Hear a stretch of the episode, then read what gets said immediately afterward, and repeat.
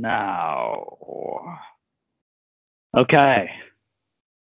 I think it's time to introduce another wonderful, exciting episode of Buckeye Bombers with Bill Haven on the board. a week one thriller. Well, I guess I'd say really thriller, but an exciting game. Nonetheless, as the Buckeyes get Well, it depends on what game you're talking about. There was some thrilling games. There was some thrilling games. Indiana and that Penn State. You should have waited another 10 minutes, I think, uh, or so before you left.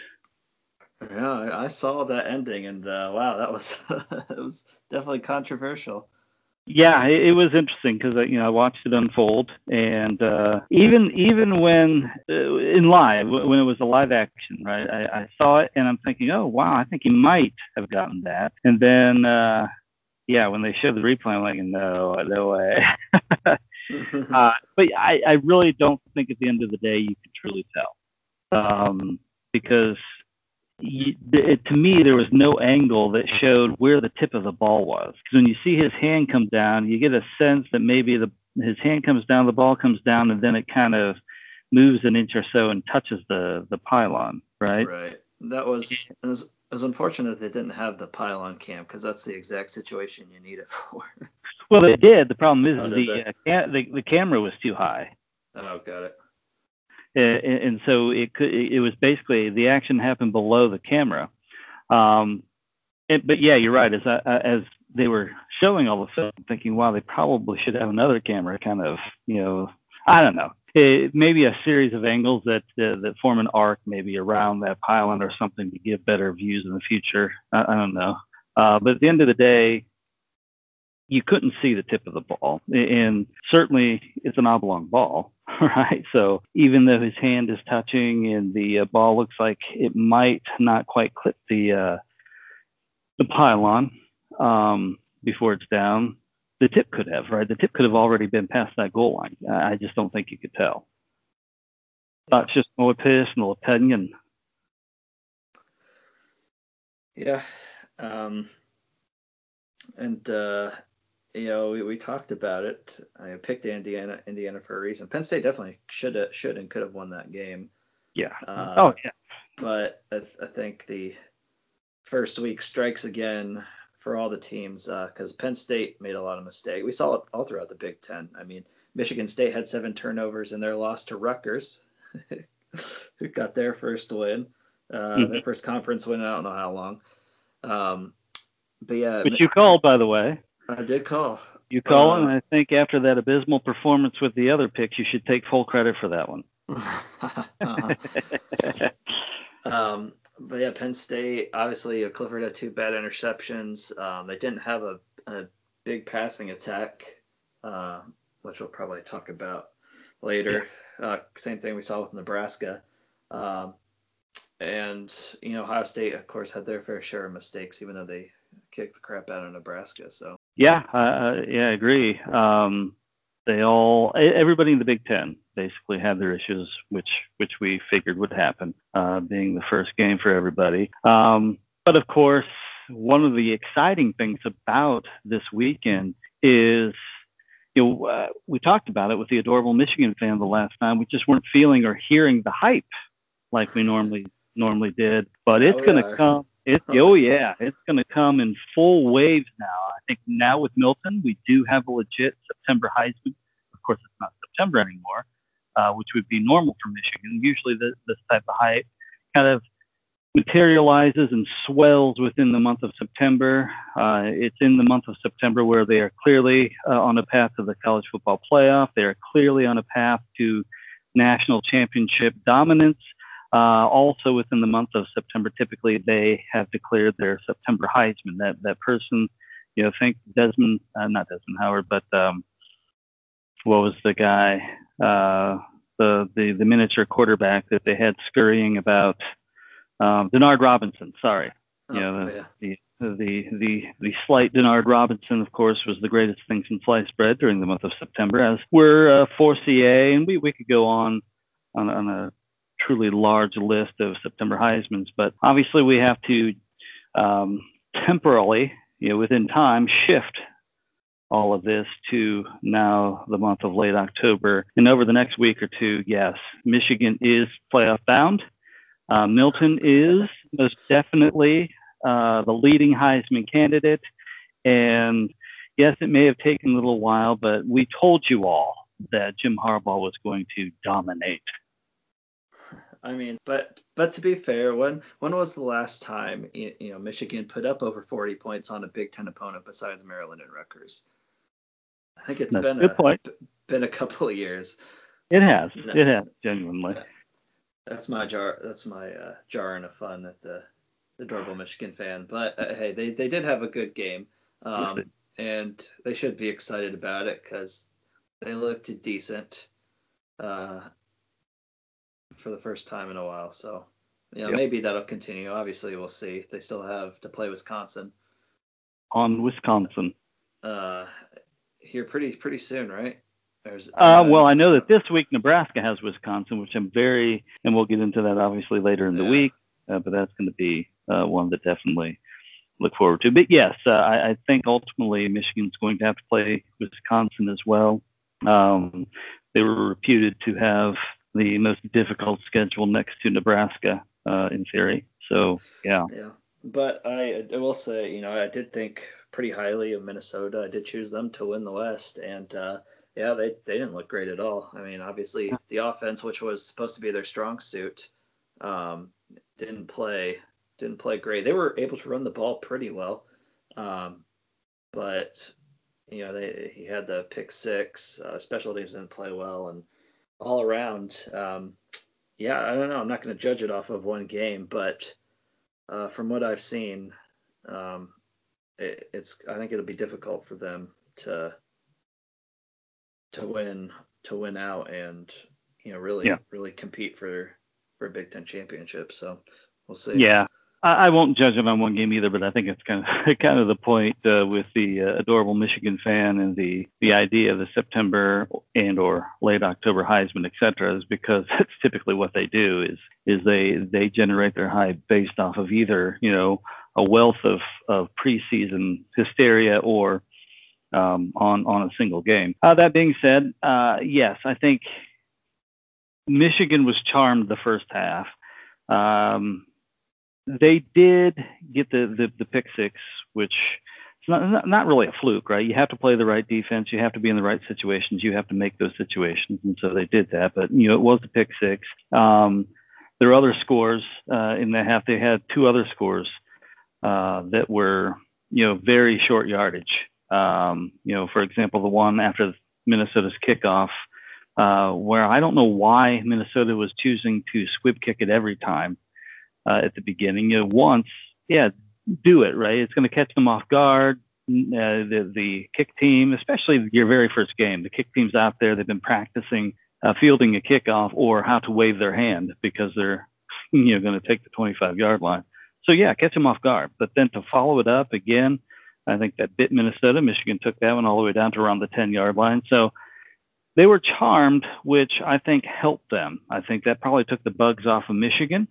Um, it allowed them to to to to really get away from any jitters they may, may have with you know all the new folks that they have, new quarterback, et cetera. Because now, hey, setting them up a short field, get a pick six, you're in the game. Now you're leading the game. I think it was a, a perfect storm for them to get rid of their jitters and to really concentrate on on taking that game, which I think they did. They they did a, a pretty good job.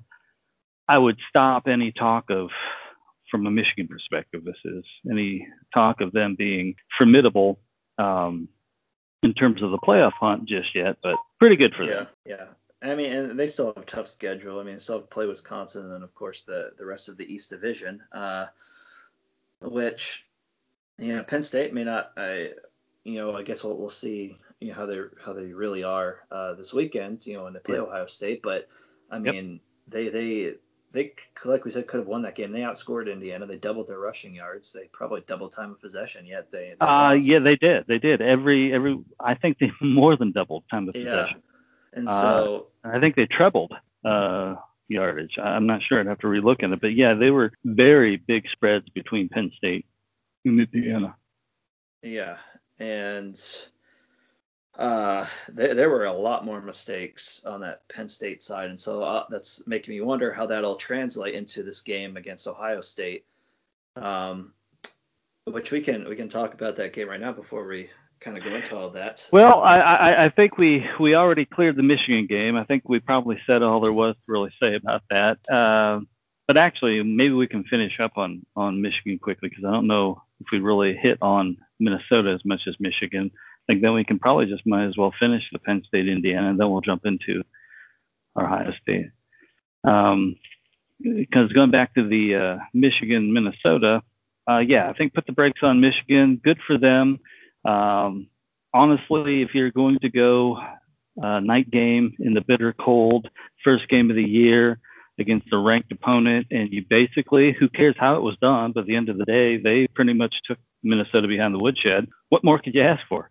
Frankly, if Ohio State were in a similar situation, if we had to open up at Minnesota in that cold weather against a team that um, was 11 and three last year and returned their entire offense, uh, I would have wanted that same performance. From a Minnesota perspective, the question is, is what happened to that offense? Was that receiver that they had lost? What was it about that offense last year uh, that didn't show up? Um, in, I don't know. Ibrahim, he had almost 150 yards rushing, I think. So they got it done in the running game. Um, yeah, it's, it's I'm struggling to figure out what happened to Minnesota because if you're rushing for that many yards, you've got that stud receiver, a good quarterback like that. Um, what happened? And and I also don't think it's going to translate all that much to the next game, or will it? I I guess what I'm I'm left with is I'm just not sure what to make of Minnesota. Yeah, I think I, th- I think it's it's the downfield passing, yeah, more than more than 20 yards uh, at least consistent and accurately. Um, I think that's that's a big problem with well, at least what I saw with most of the Big Ten. I mean, Penn State, uh, I think they had one big play that led for led a touchdown. Um, that was that was a deep pass, um, mm-hmm. but I I didn't see a, a, whole lot of downfield. I didn't see there was none from Nebraska at all. I mean, they attempted one pass I think and it was incomplete, but right. I don't think they had any any past 15 yards besides that. Um, so, you know, same thing with the kind of middle teams. Um, you know, Illinois, Purdue, um, Iowa. You know, all those teams. So maybe maybe it's mainly the quarterback play. I don't know. Uh, but I think that is a a, a big tell into yeah. how a lot of uh, how a lot of games are going to go for these teams who don't have the pure talent or depth that Ohio State does. Right. So yeah, I think then jumping to that Penn State Indiana. Um, yeah, Penn State.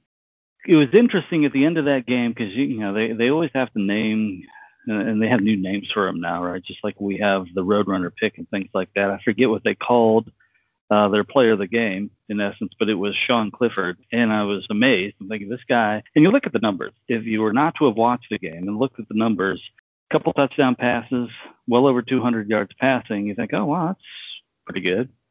You know, no, he, he looked awful. He ran the ball quite well, and that does worry me for Ohio State because we saw how well Nebraska's quarterbacks ran it. But, and yes, truly some of his passes in that 200 plus yards were, were nice passes, but he's very erratic. Uh, you and I both sat there and watched him airmail those two interceptions. It wasn't, they weren't fluke um, you know, tip the ball and oh, somebody's magically there, like a you know, um, Okudah laying on the ground that just comes to you.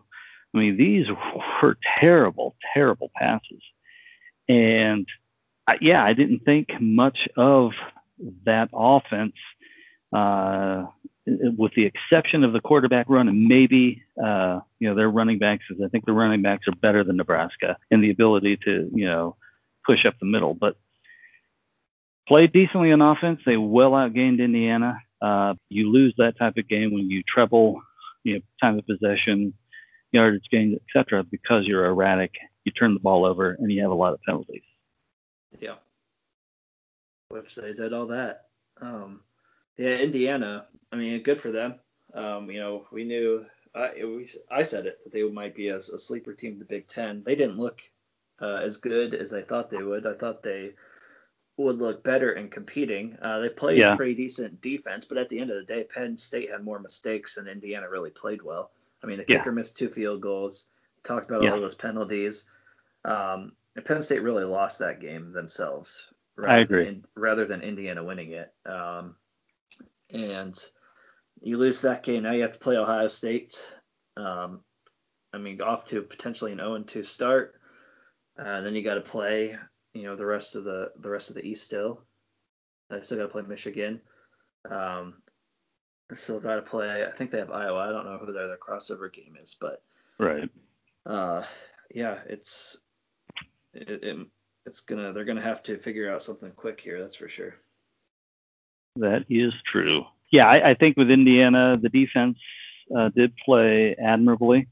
Um, I, y- yes, you are correct. I think Penn State lost that game more so than Indiana won it. But that being said, eh, you kind of got to feel pretty good for Indiana because they always blow those games, and they almost blew this one. And frankly, you talked about Penn yeah. State losing the game. I, I forget who the running back was, but it was funny to watch. Right, they were up Oh, yeah. 21 to 20 didn't have to do any. All they had to do was take a knee, really. I think because I don't think India had, but maybe one timeout. It was like a minute and a half left.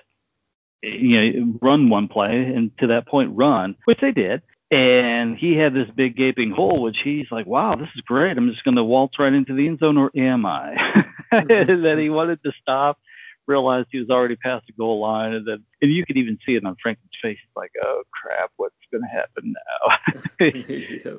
You know? So yeah i think it's obviously uh, more uh, penn state losing than not but indiana tried to blow the game like they always do. They didn't. Um, they came through Penix kind of came through with getting both of those two point conversions but uh, i thought he looked terrible otherwise. You know he was he was all hyped up um, he was their starting quarterback over peyton ramsey before he got injured before uh, Penix got injured uh, frankly, that was probably better for them. I think Peyton Ramsey's much better quarterback than Penix. Yeah. Yeah. Speaking of uh, Ramsey, uh, it was Maryland, but Northwestern looked pretty good. Yeah. Uh, they they rolled against Maryland, and uh, I think Northwestern. Uh, you know, Il- you look Illinois, Purdue, Iowa, even Nebraska. Those are all winnable games. Uh, for, for Northwestern, and I think they could make some noise in in the West. Uh, probably won't win it, but you know, I think they'll they'll be playing a lot of teams close this year. Yeah, I, I agree. And uh, and to the point we go before we go to Ohio State, uh, yeah, I, I picked Rutgers to be last. I think Rutgers will finish ahead of uh, Michigan State and Maryland this year. I agree with you. I think both of those. I think it will, they will finish above both of us. which uh, uh, it'll be fun to watch. Okay, the Ohio State Buckeyes. Where do we begin? I think it's a good thing that they played Nebraska the first week um, with all those re- starters they had returning. Um, I think it showed some strengths, but more importantly, it showed some true weaknesses and stuff they're really going to have to to get a handle on. Yeah.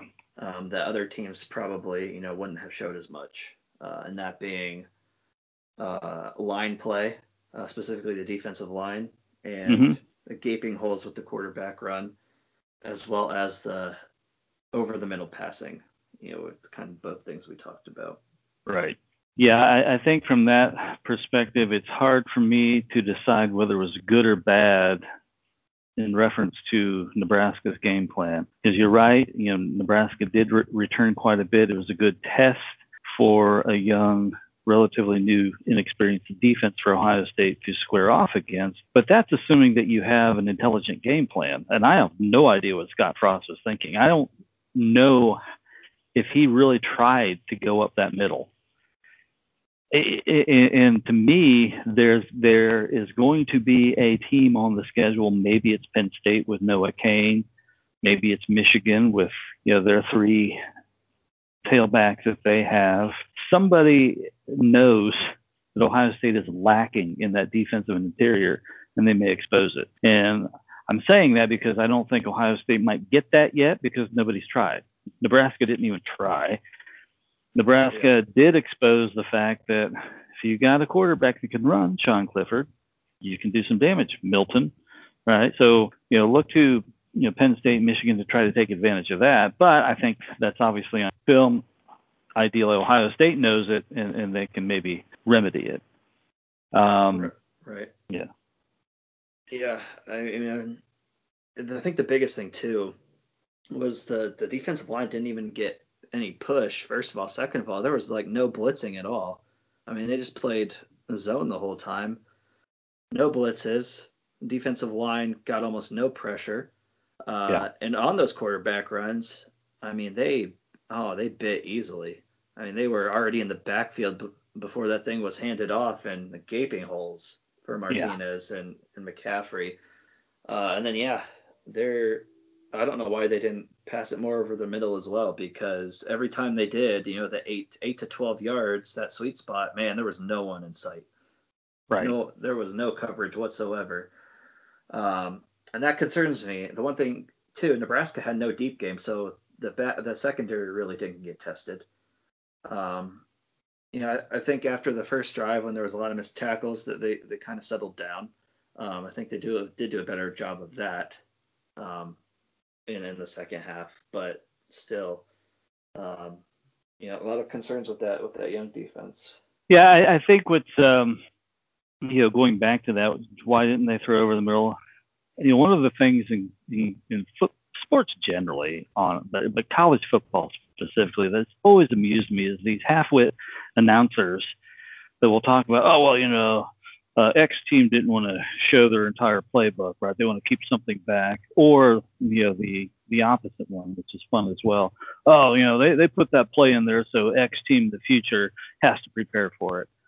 Okay, so let me get this straight. You've got one of the best five star athletes um, that does this this play, and you don't think the other team wasn't already preparing for it. I'm sorry, but some of that stuff is just so dumb. Um, but all of that being said, I do think there's a bit of this here. I, going into this game, I even said I thought I had heard that this defense was going to play more zone because of the lack of experience um, in the uh, in the secondary, and I think the blitzing piece will come later. I do think that teams that think they have a decent defense will early in the season try to blitz less if they don't have to because those are things, those blitz packages are things that you kind of want to keep in the back pocket um, because it's how you do them specifically as a defense coordinator for your team that you want to surprise people with.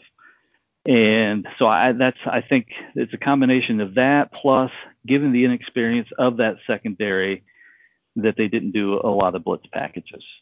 Um, so I do think we'll see more of those and probably even starting next week, because I do think that they were probably preparing more for Penn State in that regard than um, than Nebraska.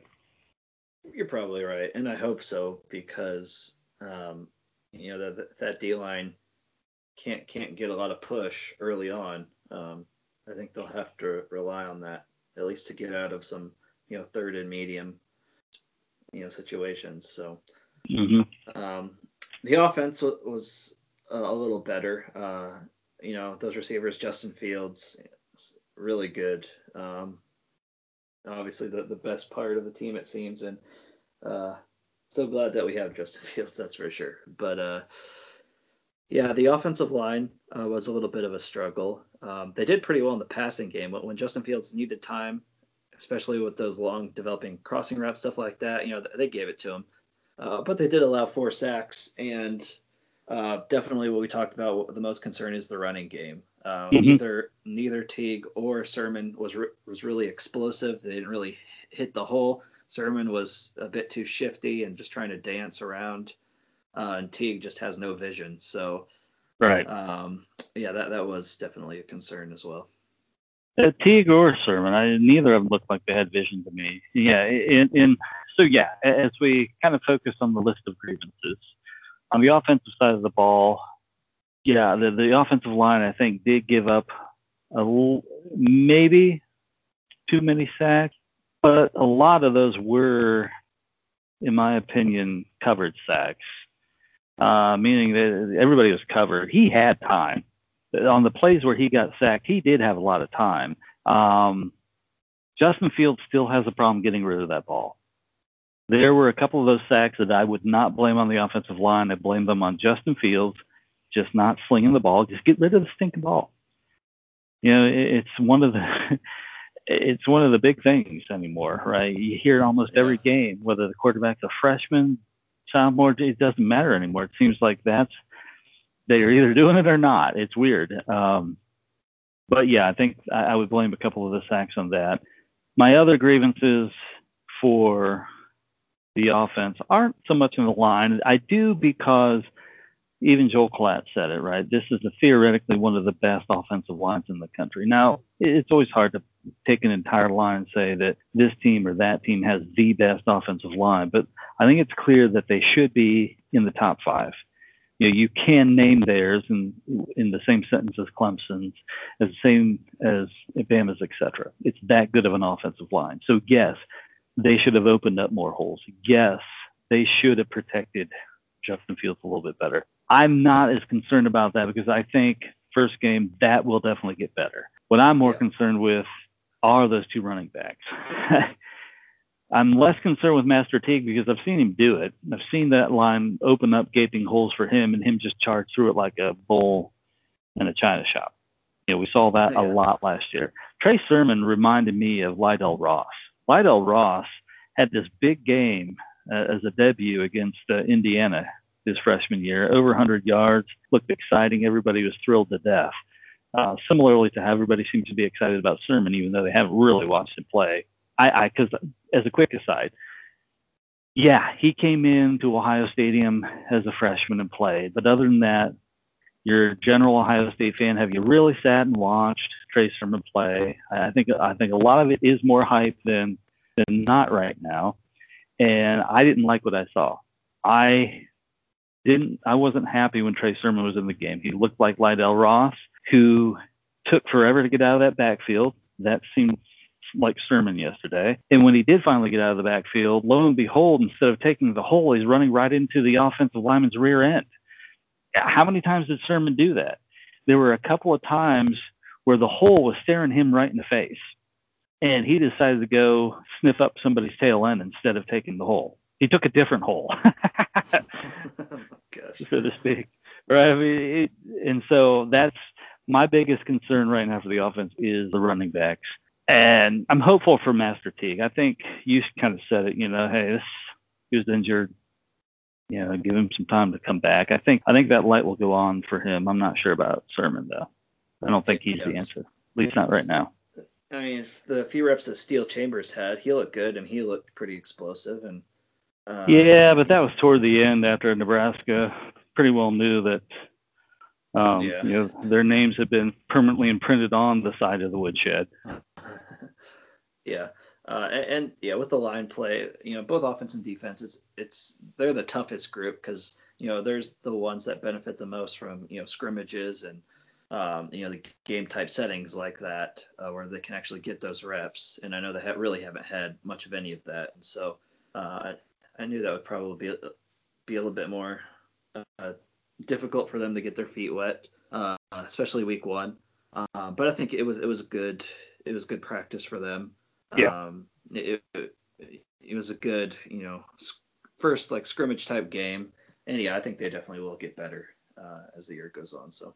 Yeah, I think um, otherwise in the offense, um, it's all it's all good. Uh, the off the offensive line, I think, will get better. They will look more and more like one of the best offensive lines in the country. Not worry about them. Uh, Justin Fields, man, can that guy throw a beautiful ball? I mean, yeah. seriously. Uh, and I thought Dwayne Haskins could throw a beautiful ball. I think we were spoiled a little bit there, you know, with Haskins and some of those deep balls that he threw. Uh, but man, Fields can do it every bit as good. Um, plus, he can run where where Haskins couldn't. Uh, and if there are a better trio of receivers, then yeah, I'm going to throw. Uh, Njigba in there. Is that how you say it? Because we're going to be saying that name at least for the next year and a half, right? so we, we need to I, we need to learn what it is and get it right because we're going to be saying it a lot. That's kind of my point. Pretty yeah. sure it's Jack Smith. I'm not sure if it's Smith and Jigba or Njigba Smith, but it, it's Smith and Jigba. But yeah, it's really the Njigba part. Is that how you say it? Njigba. I'm pretty sure. But um, Garrett Wilson was great last year. Comes in his first game, basically puts almost a buck fifty. yeah, there, and, we right. were, So and when we saw that, we were like, really? Yeah, he yeah, it was kind of it was a quiet one. Exactly right. Because when they put up that set, I'm like, wow, I guess so. I guess he, he he has gotten. It was a very quiet. Um, Olave, Smith and Jigba, and Smith. I, yeah, it's only one game. He didn't do all that much uh, from a production perspective, right? But man, when when you in your debut game make that kind of catch, which frankly could go on to be the catch of the year. You know, obviously there's still a lot of season to go, but man, that was amazing. it was. Yeah.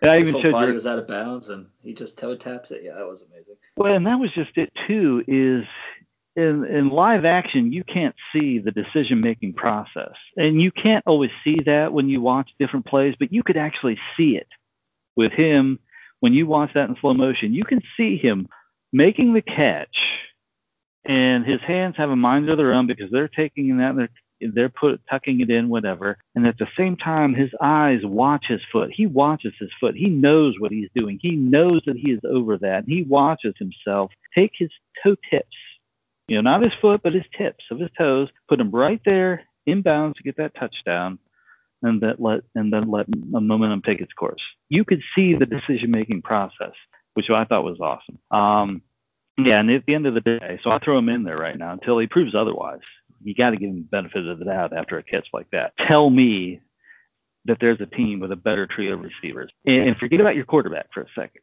Just in your mind, say, okay, can I think of a team with a better trio of receivers? You're probably not going to.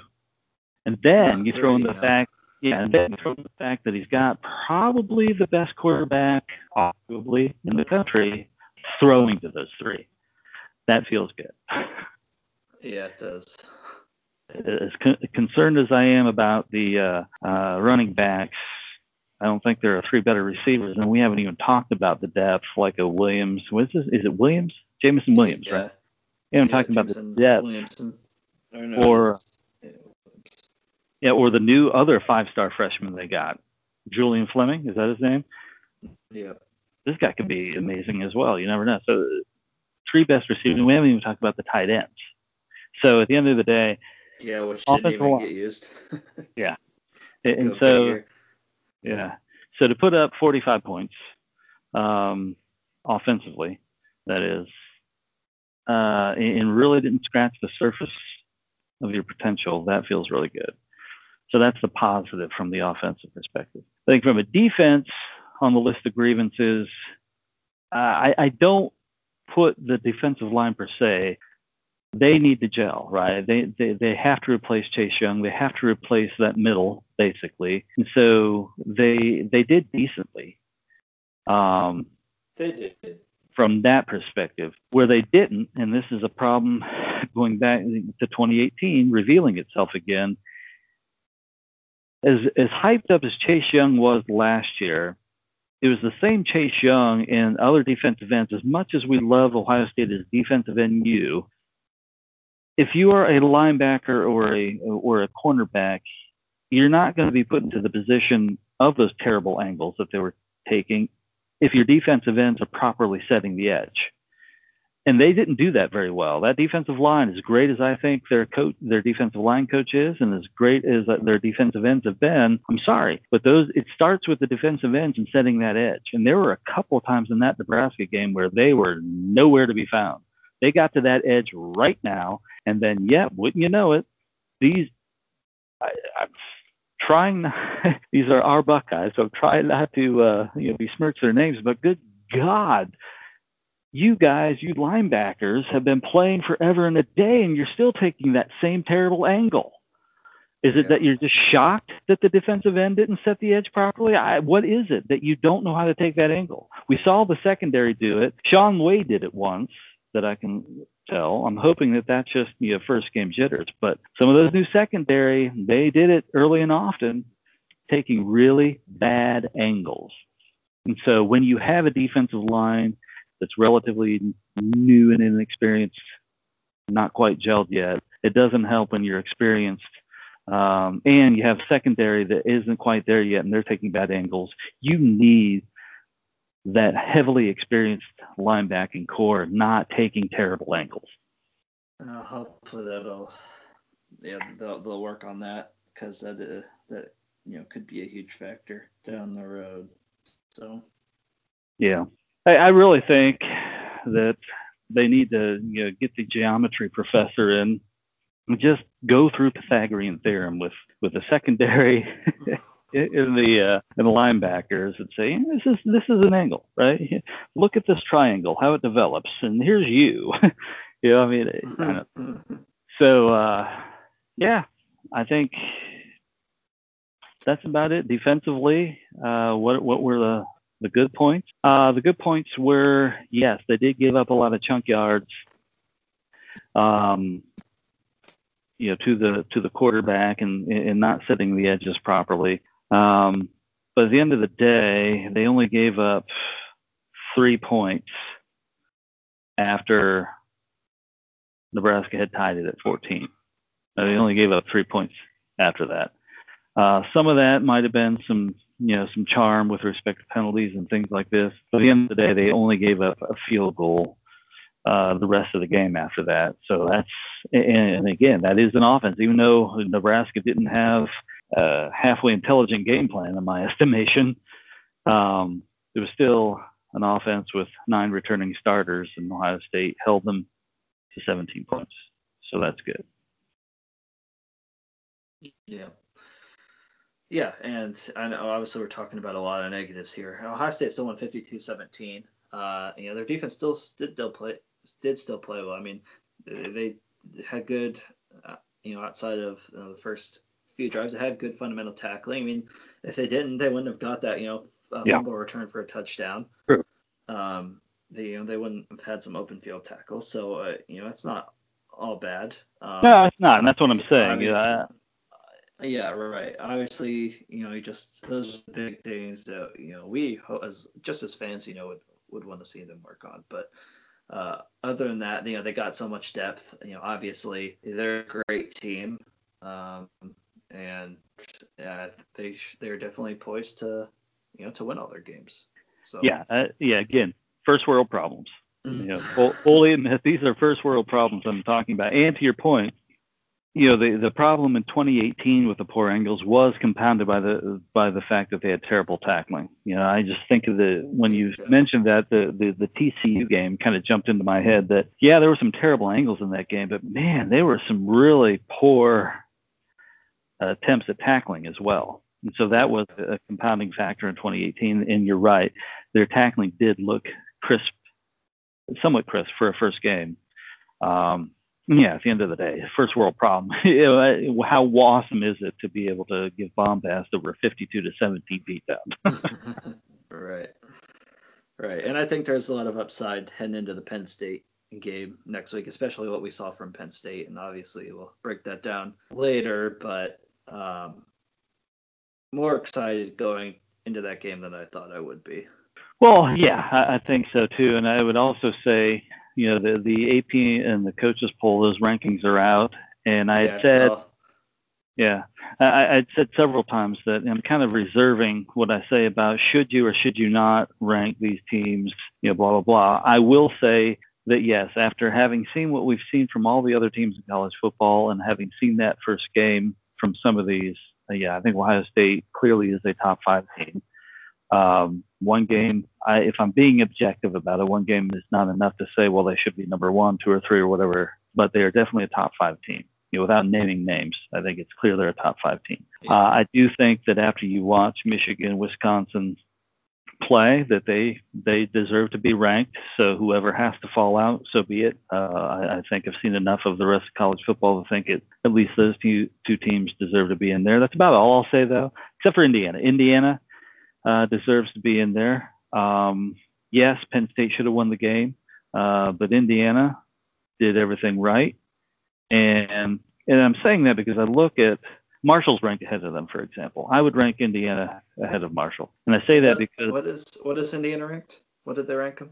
I, would have to look at it. I don't have it in front of me, but it's like around. It's like they have Penn State at 17, they have Marshall, and then they have Indiana.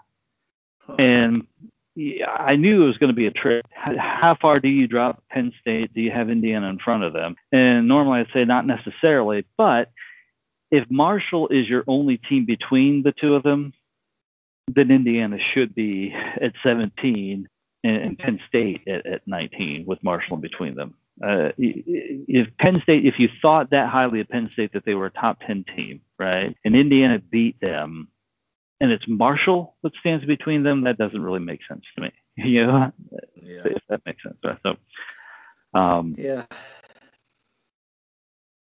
yeah, and uh, I guess just to kind of quickly touch on some other games. Obviously, uh, another bad week for me. You did pretty well. You went ten and six this week. I went five and eleven. Um, obviously, I, I missed you know, a lot of those group of five games and the ACC. Uh, ACC really got me this week. Uh, yeah. And no thanks to you, Oklahoma State. Uh, I had that one. Yes, I had did. that one, and then they gave up the last minute touchdown.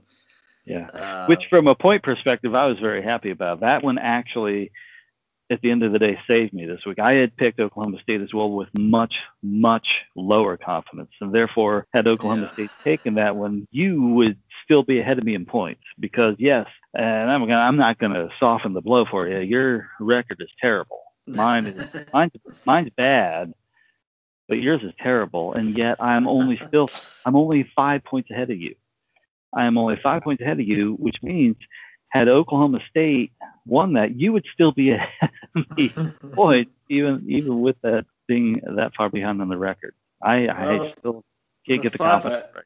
The five I did win were all pretty high confidence. So, I mean, I seem to do Yeah. that pretty well. Um, Yes. But man, I just like uh, for Virginia Tech, for example, you know, the, uh, with the, uh, with the way their defense is, they, I figured they would got a plenty of offense. Of course, they lose to Wake Forest. I mean, you look at, uh, I mean, I did put low confidence on NC State only two, but I mean, didn't really know what to think about North Carolina. Of course, North Carolina, you know, their offense shows up again and they kick the crap out of them. And uh, Yeah. you know, Notre Dame Pitt, uh, you know, Notre Dame finally looks like the team we thought they would, and they you know kick the crap out of Pitt. But they know. do this. They they do this. They did it last year.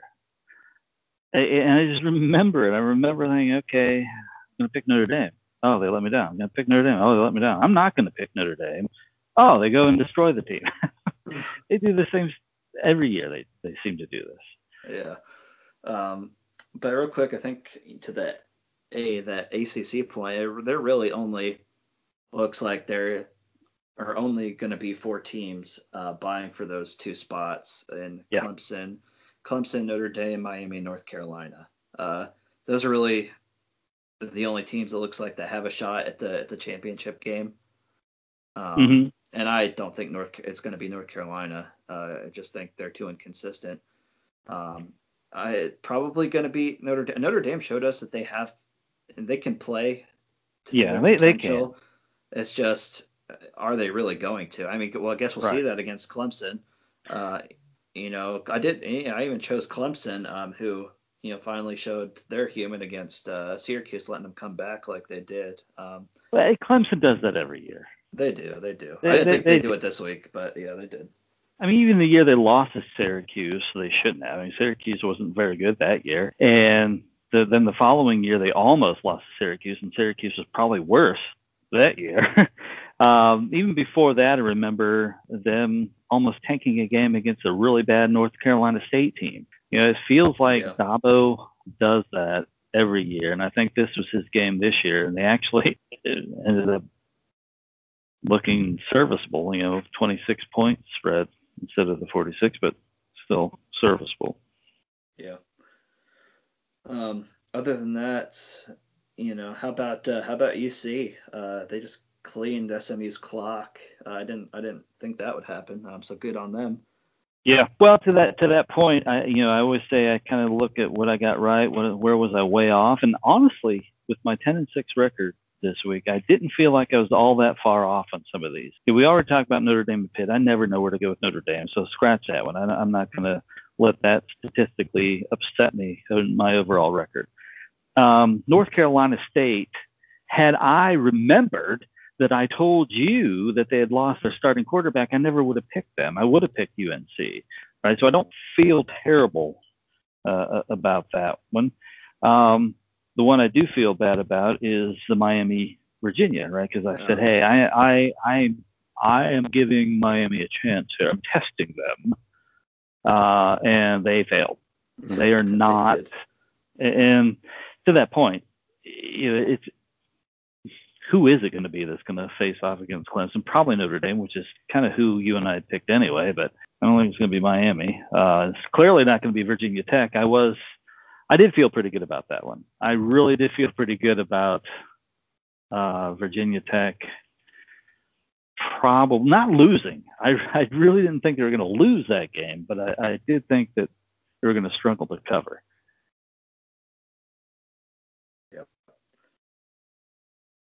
Who else? I talked about Notre Dame, Pitt, Virginia, Miami. Uh, the only the only takeaway from the Virginia Miami for me is that Miami isn't there. UNC, NC State, like I said, you, have already touched on that one. Um, my only other takeaway, two takeaways from that. Number one, do some do do some research, or at least remember before I make picks. Um, but then, but then the second one is is I've read a, couple of headlines, not articles so much, but headlines, and yeah, apparently UNC is back. This is the UNC we expected. Blah blah blah. Okay, whatever. Um, I'm sorry, Florida State stinks. You don't go in and get your doors blown off by Florida State and come back and win one and have everything be hunky dory. I mean, we know that well enough after getting blitzed by Purdue when we shouldn't have. Yeah. Um,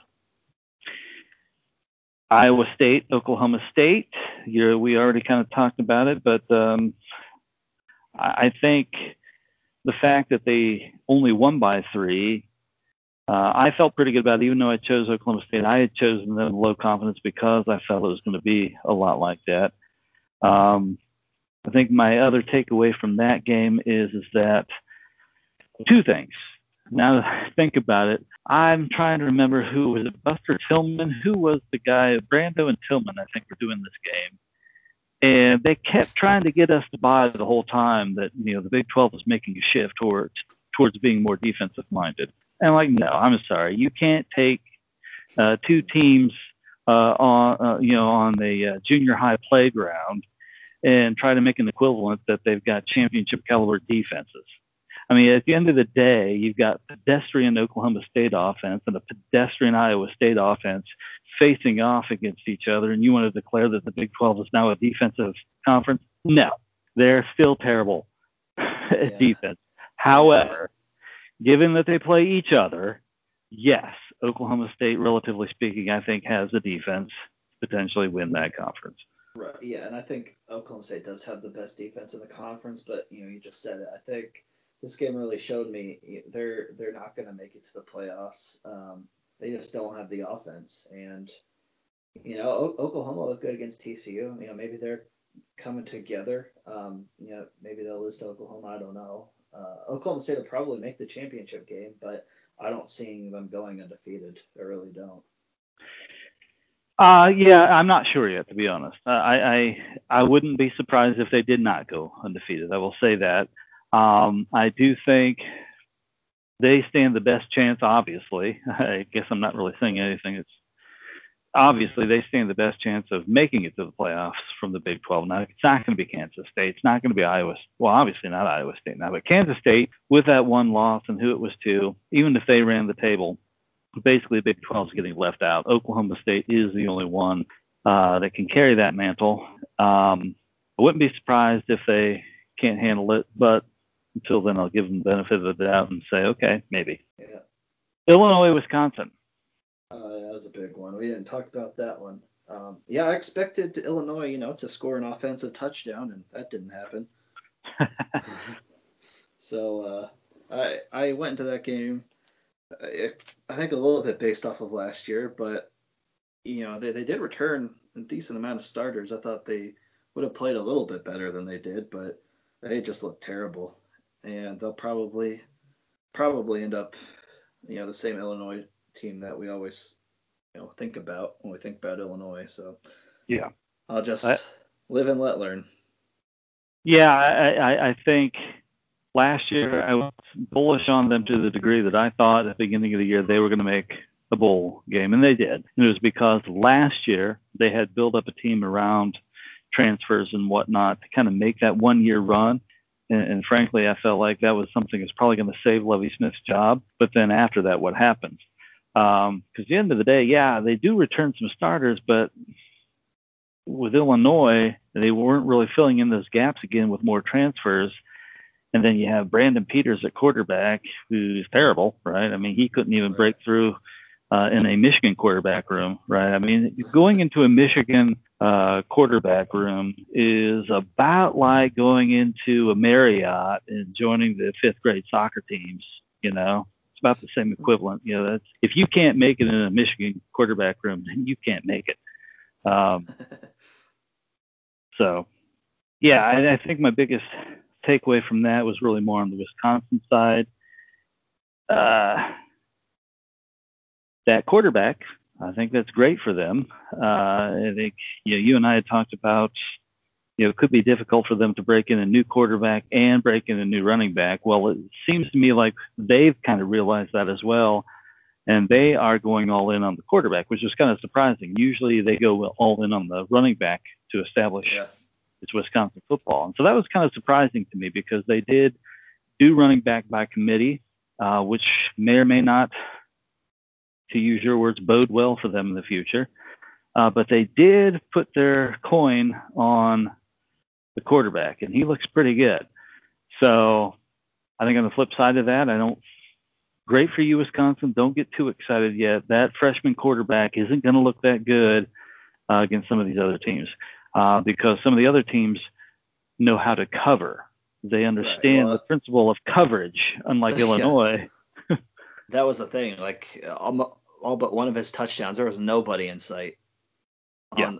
on any of those touchdowns. So, yeah. And, it's a key difference between he and Justin Fields because I have seen already a couple, and you, know, you look at different fan forums, yeah, because Fields had a very similar game passing wise. You know, high 200s in, in passing yards, only one incompletion, no interceptions, a couple of touchdowns. And, you know, people trying to compare Mertz and Justin Fields, and yes, I think Mertz looked great. He did have a couple of beautiful thrown balls, no doubt about it. But all of I just take Justin Fields, uh, the one long pass put play post pass, I think touchdown to uh, Garrett Wilson, I think it was. Graham Mertz doesn't make that pass yeah. right now. I think he looks good enough to maybe make that in the future. But yeah, Fields wasn't throwing to you know people where there was nobody 20 yards around right? He those those were contested balls sometimes and he was still making them in tight windows. So i think wisconsin perspective uh, the, the big takeaway is just very interesting that they really did seem to put their eggs into the quarterback basket as opposed to the running back and i'm very interested to see how they look going forward. Yeah i mean it'll be you know they have michigan on the road. I think that'll be a that'll be a good game. Uh, really a good game to to see both these teams and their strengths and you know what we can expect out of them uh, down the road. But um, yeah, all in all, um, you know some surprise teams coming out of the Big Ten. Obviously, uh, some ones that are going to suck, uh, like Michigan State, probably going to get their clocks clean next week. Yes. I guess we'll be able to talk. I guess yeah, that'll be ranked, so I'll talk about that one a little bit. But uh, yeah, all in all, excited. I really didn't watch any of the Mountain West games, so I don't know how that turned out. But I think Boise State is ranked, so they must have won. Um, yeah, they they won pretty big. Yeah, so we'll see kind of how that progresses too, and I guess what noise they can make in that group of five discussion. But otherwise, um, despite the bad record, it was it was a good week of games. So it was a good week of games, and I think we get another good week of games coming up um, with more teams in now. To your point, Mountain West, Boise is ranked. And I think you even said that the last time they need to get that game, and once they do play and win, then they'll probably rank, and they were. Um, Chanticleers, we cannot end this episode without talking about the privileged Roosters, of course. The Chanticleers won by 14 covered the spread and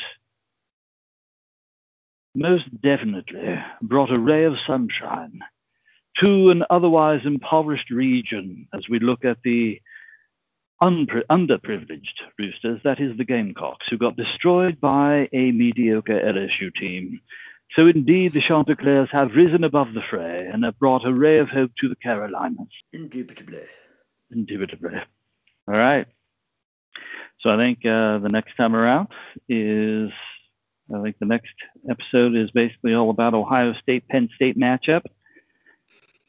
Uh, so I'll look forward to that later in the week. And I think otherwise, this pretty much completes another thrilling and ultimately compelling episode of Buckeye Bombast with Belhaven. I'm the boy.